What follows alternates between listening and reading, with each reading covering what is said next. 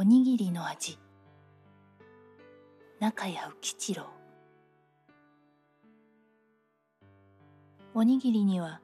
いろいろな思い出がある。北陸の片田舎で育った私たちは中学へ行くまで洋服を着た小学生というものは誰も見たことがなかった。紺がすりの筒っぽにちびた下駄。雨の降る日はいぐさで作った身の帽子をかぶって学校へ通う。街灯やレインコートはもちろんのこと傘を持つことすら小学生には非常な贅沢と考えられていた。そういう土地であるからおにぎりは日常生活にかなり直結したものであった。遠足や運動会の時はもちろんのこと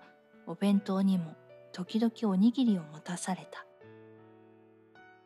梅干しの入った大きいおにぎりでとろろ昆布でくるむかしその粉を振りかけるかしてあった。浅草のりを巻くというような贅沢なことはめったにしなかった。しかしそういうおにぎりの思い出はあまり残っていない。それよりも今でも鮮やかに印象に残っているのはご飯を炊いた時のおこげのおにぎりである。十数人の大家族だったので女中が朝暗いうちから起きてすすけたかまどに大きい釜をかけてソダを焚きつける。薄暗い土間に青みを帯びた煙が立ち込め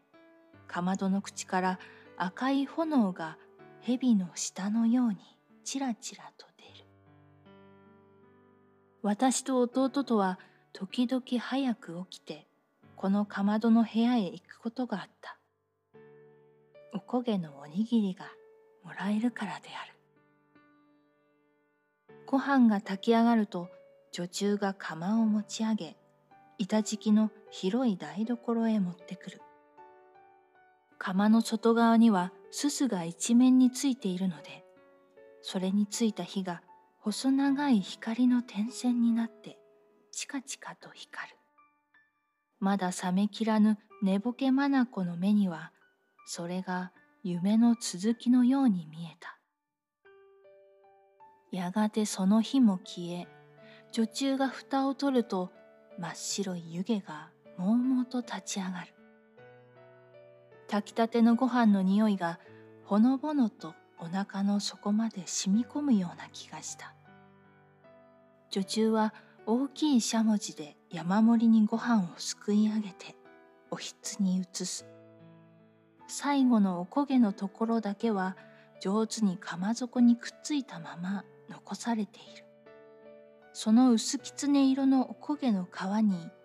塩をばらっと振ってしゃもじでぐいっとこそげると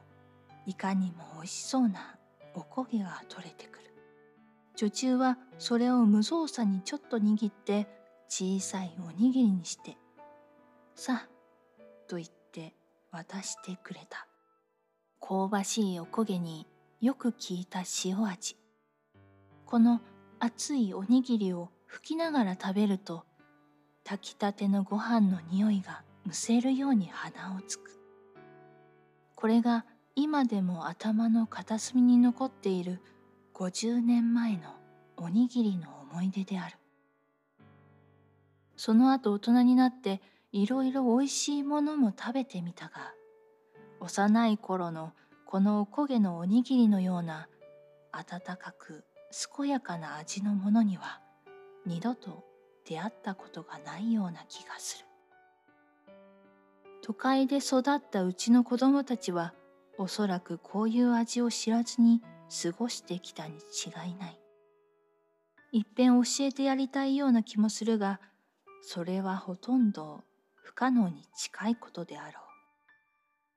う。おこげのおにぎりの味は学校通いに雨傘を持つというような贅沢を一度覚えた子供にはリアライズされない種類の味と思われるからである。